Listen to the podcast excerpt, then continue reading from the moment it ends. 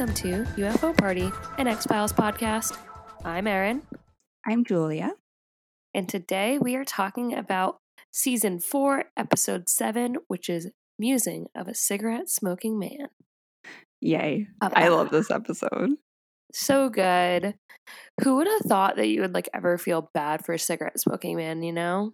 Oh, you felt bad for him? I still didn't. I felt sad when he was well, we'll get into it. Whatever. I don't want to yeah. no spoilers. Um how are you? I'm tired. I have Yeah. finals next week, so I'm pooped. How are you? I'm fucking stressed, but we're we're getting through it. It's just like it's been a really long week. Um and yeah, I'm I'm babysitting for my sister cuz she's in Florida, so I've been not staying at my house. I've been staying at my sister's house and like having to get up at like 5.30 6 in the morning to get children ready and off to school before i myself go to work and then pick them up from school and bring them to various activities and make dinner and also just um yeah it's exhausting um definitely not having kids ever don't know how Yeah. y'all do this but Yeah. um yeah so it's just been like a stressful week and then um between that and work being busy and having a second job and just everything i'm like mm, i overbooked myself this week Yeah. so Yeah. I have the day off on Sunday and I fully am not going to do a single fucking thing. No one talk to me. I will be in my bed reading my book. That's Good. it. Yeah. That's what you should do. Yeah, but let's get into it because I only have about an hour before I have to go into a work meeting. Yay! Perfect. All right. Love it. This episode, obviously, is all about our backstory for Cigarette Smoking Man. We really get to know him up close and personal. Yeah, Um, considering we enter with him in the worst angle ever. Yeah. He's so gross. I can't help it. um so we open up and there's like a there's a lot of title screens on this episode where like they're because they kind of break up his life into like chapters. So we open with the quote that says for nothing can seem foul to those who win. And uh you know obviously cigarette smoking man all he does is win win win no matter what. Oh. but he is in like an attic, I guess, kind of like dark, creepy room. And he goes to light a cigarette, and his lighter says, Trust no one. Cute little uh, tidbit there. Is that what you want now? Yeah, I would actually love that. I'm sure I could get one. I that'd be think really they make fancy. a lot of them. Yeah. Um, and then he opens up a briefcase that has like recording stuff in it. Um, and he also ha- sets up like a uh, rifle um, that is pointing at the lone gunman's door. Um, and he is listening to Scully and Mulder talk to the lone gunman um, About him. about him Wow. and his past. And he's like, How fucking dare you? gossiping without me. Um, and yeah, so he's like, okay, well, obviously, I want to know what they say, see if they're talking shit. Um, and Frohickey is all like, it is kind of funny because he's like, Mulder says his name, and he's like, "Don't say my name. Like, you gotta wait until like the, um, you know, whatever this like screen is on or whatever, so that no one can track us." And then like he, like the, like what do you call those when they like? I don't know. I don't know what you're trying to think of, so I don't have any. Oh, it's like like a screen to protect them from being listened to, like so that like no one can listen in on phone conversations. I have no idea. All the the only thing I can think of is like a signal scrambler, but I don't think that's what you're Maybe, yeah.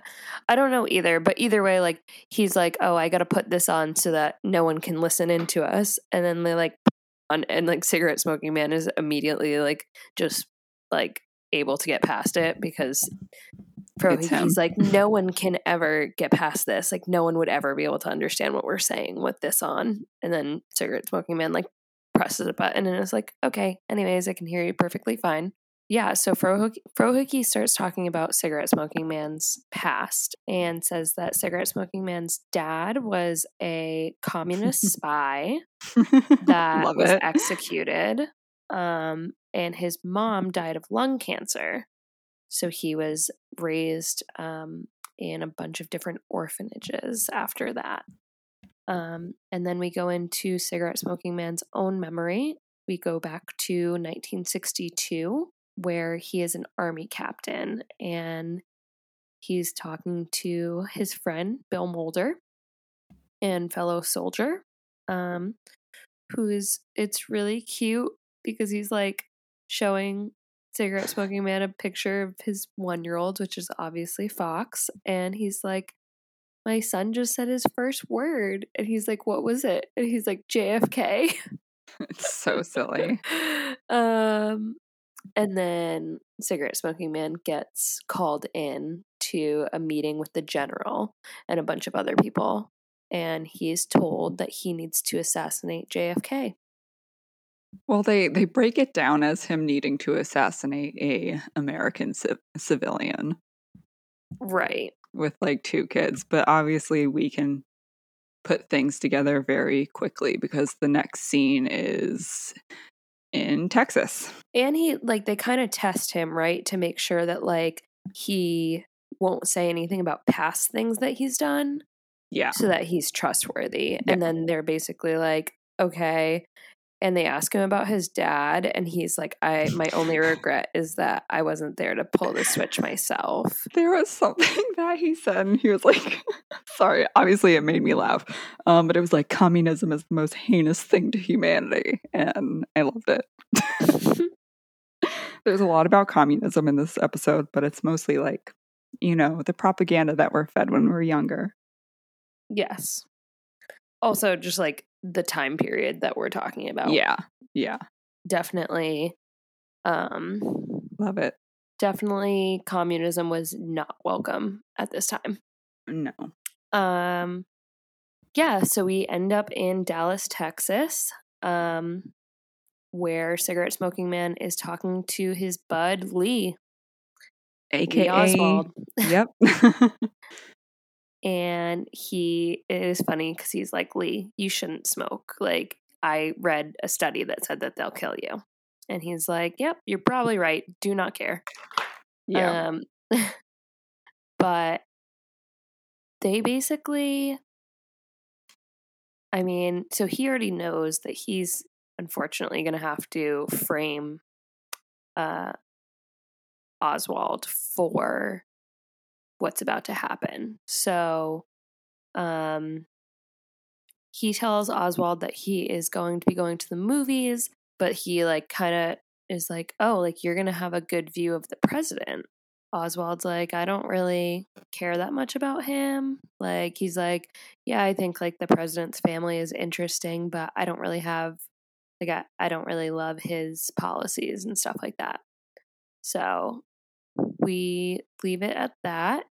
And of course, as we know, JFK is shot. Um, but in this, in he this shoots version, him from the sewer. yeah, It's kind of cool because, like, obviously you see the scene that, like, everyone has seen, but they're throwing in, like, the common conspiracies that go in with it. Like, they have the Yeah. Umbrella Man, but that's serving as, like, a signal to cigarette smoking man. So when he opens his umbrella and, like, moves it a, a few times, then that means that he has the, like, go ahead to shoot from the sewer, which is Mhm. gross. But Yep. I don't know. I love shit like this. yeah, this was really interesting. So, um, so we as like a viewer know that cigarette smoking man is responsible for killing um, JFK.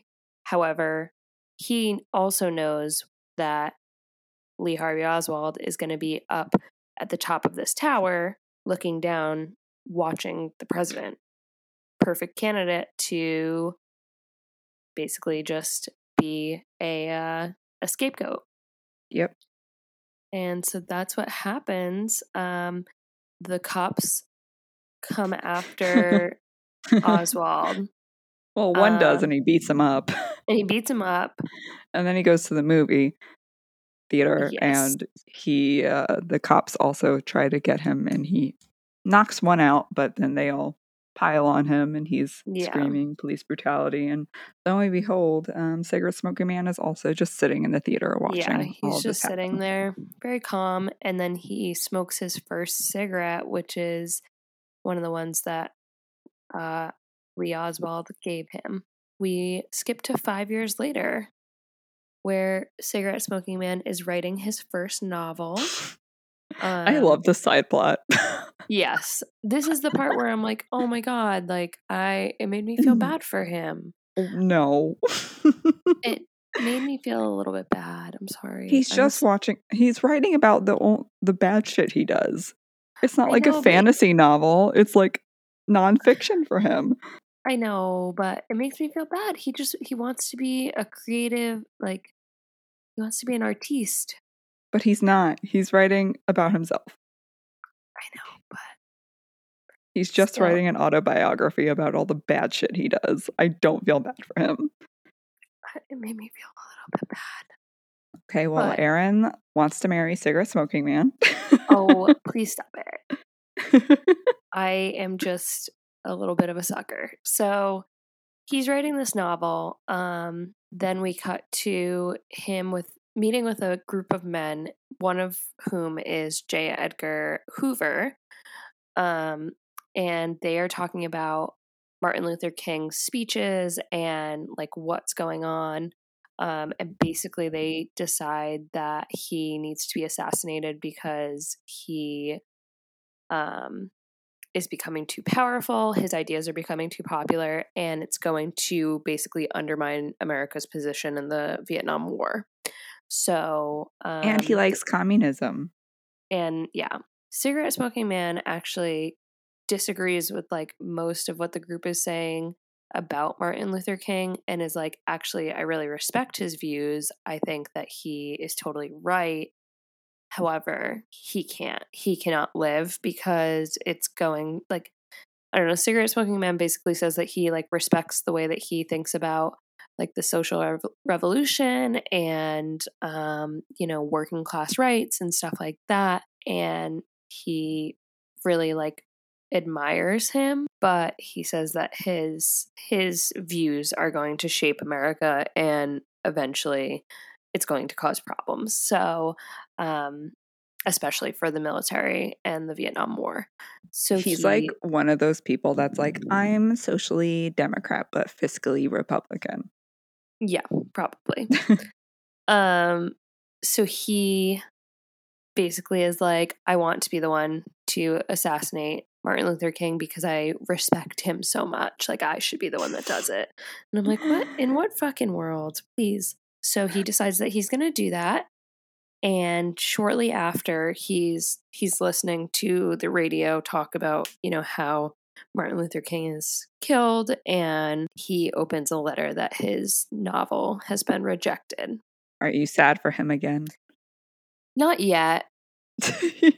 I'm Takes fine a few with, more denials. I'm- yeah, I'm fine with this one. It's more when he gets so excited and decides that he's not going to do bad things anymore, and and then his dreams are crushed. That made me sad.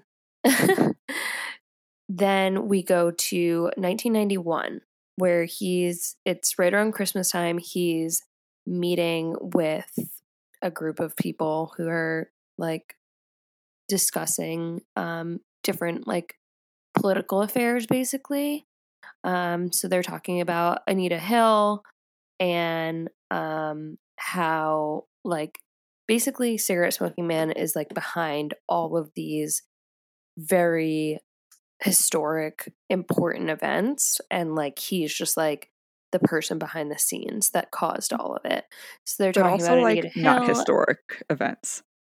Yeah. Because he gets to control who wins the Super Bowl and who gets nominated for Oscars, and that right doesn't matter. Yeah, true. so they start talking about Anita Hill and um, the Rodney King trials, and they basically are like, the riots are like moving from LA, they're spreading. Um, like, what are we gonna do? And he's like, don't worry, like, I got it covered. And then they immediately start talking about how he drugged one of the hockey goaltenders um, in order to make sure that the um, hockey game like turned out the way that they wanted it to. Yeah, he rigged the game. Yeah. So from there, they're all pretty much just like wrapping everything up. They're like, okay, everything's going as planned, whatever. One of his coworkers invites him for dinner with his family, and he's like, oh, like I can't. I have to go see my family, which is obviously a lie. And then he gives them all a striped tie for Christmas. Great, great gift giving skills. So nice, very thoughtful. And then we see him walk past Fox Mulder's office, which was one of the things that they talk about. They're like, should we be worried about the spooky kid that opened the X Files? And he's like, that's my, he's like, don't worry about it. Like, that's my project. Don't, don't even look at him. He's yes. mine. And so he walks past Mulder's office on the way back to his apartment, hotel room, hard to tell. In the book, he writes apartment, but I think it's just a hotel room. That's what I was thinking too. Yeah. Um, and he's yeah he starts to work on his novel again. um, and he's talking about this person who clearly talking about himself, but he's his main character is working on Christmas alone in his apartment and blah blah blah. And cigarette smoking man writes that he knows that he needs to sacrifice things and he's okay with that, but sometimes he says some nights he longed for a second chance. So we see a side of cigarette smoking man that maybe doesn't want to be doing the things that he's doing and regrets the path that he went on, but not enough to really. I mean, I don't know. I don't know if that's true. I guess he is kind of trying to change it, but he's not there yet. Yeah, I would think he doesn't. This seems more of like a side hobby, and he just likes um, changing history a little too much to do anything else about it. You think that's so? how I feel? Yeah, but he, given the chance, he literally resigned immediately. Yeah, but his shit was still published, and then he. Oh, we'll talk about it later. yeah, we're skipping something, but I don't know. He's had a lot of chances to like not be evil, and he seems to like just take over everything so he can do it all himself, which just does not help. yeah, I get it. While he's working on his novel, he receives a phone call from Deep Throat, who tells him to meet up with him at the site of a UFO wreck. Um, yeah, they got themselves a Christmas present. Yeah, he's like so excited. In the form of aliens. yes, they find this UFO wreck, um, and one of the aliens is still alive. But Deep Throat and Cigarette Smoking Man talk about how they cannot afford to keep this alien alive because it will basically speed up Mulder's work so quickly. So they need to kill it. Um, and they flip a coin because neither of them actually want to do it. But um, they do kind of talk about cigarette smoking man is sitting there and he's like, do talking to Deep Throat. He's like, how often have we made or changed history and no one will ever know it was us. We were just like two unknown men standing in the shadows, but this is no different. We're like standing in history right now and changing it, and yet no one will ever know. Yeah. I think he just really wants recognition for something. Probably. But it can't even be his writing because he does that under a pseudonym. right. They end up like kind of talking and arguing and Deep Throat's like, I'm the liar, you're the killer. And Deep Throat's like, I've never killed anyone. I don't know what you're talking about. um Well, he's like, Your lies have killed more people in a day than I have in my whole lifetime. It's like an actually yeah. really interesting like argument that they have. But he's also just a fucking liar. Right. Like they're both liars and they're both killers. Uh, and they end up flipping a coin, and Deep Throat loses, so he has to kill the aliens. So he does, And then we go back to Washington, D.C. in 1992, where he's sitting in on Scully's interview for The X Files. See little baby Scully. She's so small. I It's love so, it. Like technically, that wasn't that long ago that we watched it, and it's still she still looks so much younger. I know. So She's funny. such a baby. Um and yeah, so he's and then he ends up listening to Scully's first meeting with Mulder as well. So Yes. he's really been there like the whole time. It has a lot of foreshadowing for future episodes, but I don't think we're getting there for a long time. Yeah. We skip ahead a couple years to 1996, right?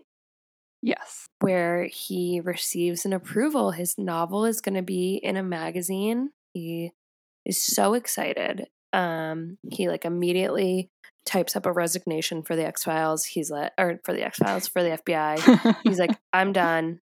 Bye.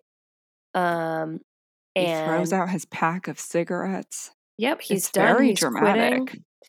He's ready. Um, and so he goes down. He's in such a good mood, and he finds the magazine at the newsstand, but he finds that they've changed the ending on him, and he's really upset. He sits down on the bench with um, a homeless man who has taken food out of trash and starts going on this monologue about how life is like a box of chocolates, but most of it is basically shit. And at the end, you're just left with an empty box. So who cares? Um, and he tears up his res- resignation letter, throws it in the trash, and leaves the magazine at the bench. So he's he's done with his dreams. He's over it. Then back to the present year. Uh, we go back to where he is sitting listening to Frohickey talk to Mulder and Scully about him. And he says that all of the information that Frohickey learned about Cigarette Smoking Man is based on a story he found in a magazine. And he decided to investigate and verify the story. And as he leaves, Cigarette Smoking Man has like the perfect shot at Frohickey.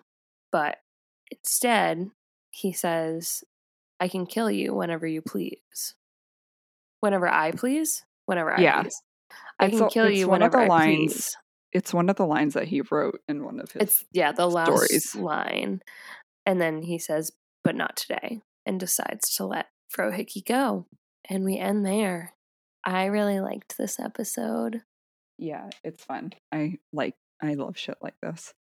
Yeah. I mean, so I think that they did I think they did a really good job at keeping a balance, knowing like especially like earlier, you know, that he was just a normal person. He was friends with Bill Mulder. Like he kind of became this uh bitter, dangerous person over time through disappointment and through you know pressure to complete these tasks and stuff like that. And he is a bad person. He's he has no qualms with doing bad things. However he you know you don't just wake up and and become that person overnight and um i think it's really interesting in the original ending he actually was going to kill frohickey um but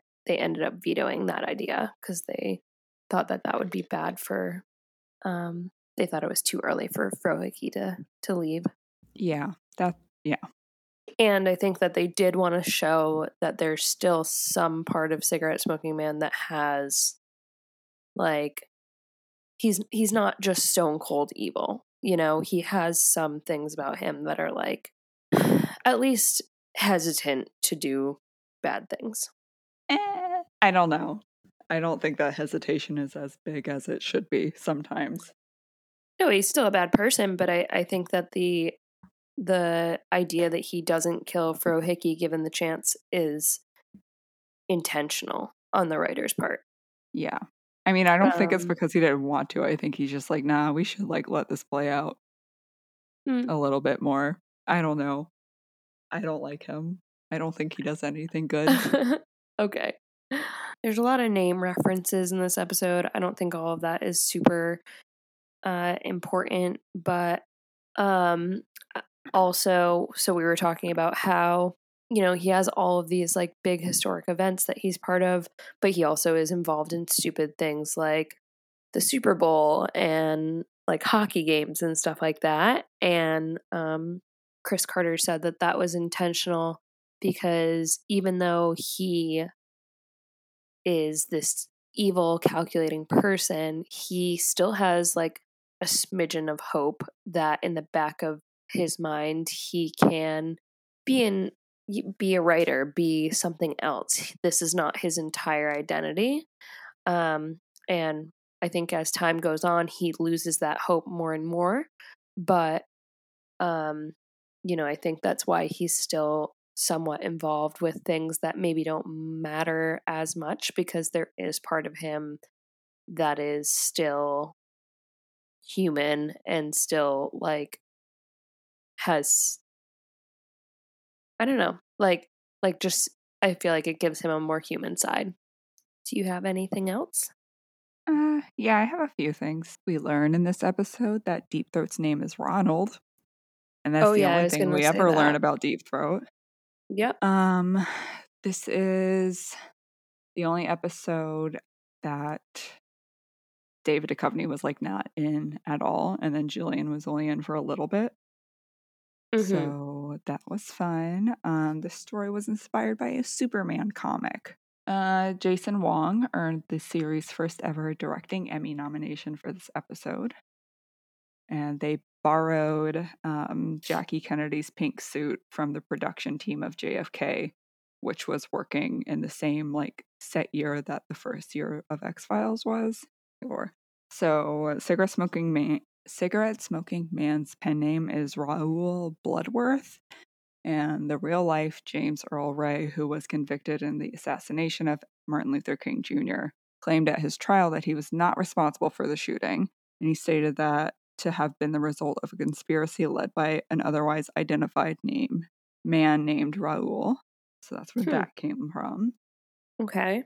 Um and then the same actor that plays Cigarette Smoking Man, we do see later on down the line um, as another agent, but I don't want to spoil that too much.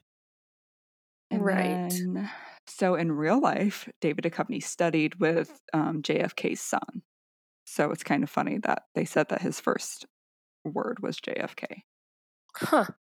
Yeah. That's about it there's just so much for these this episode because it's all like actually based on History. real life events. Yeah. yeah. But obviously, cigarette smoking man is not a real person. Thank God for that, right? I mean, I'm um, sure there's someone like him, but yeah.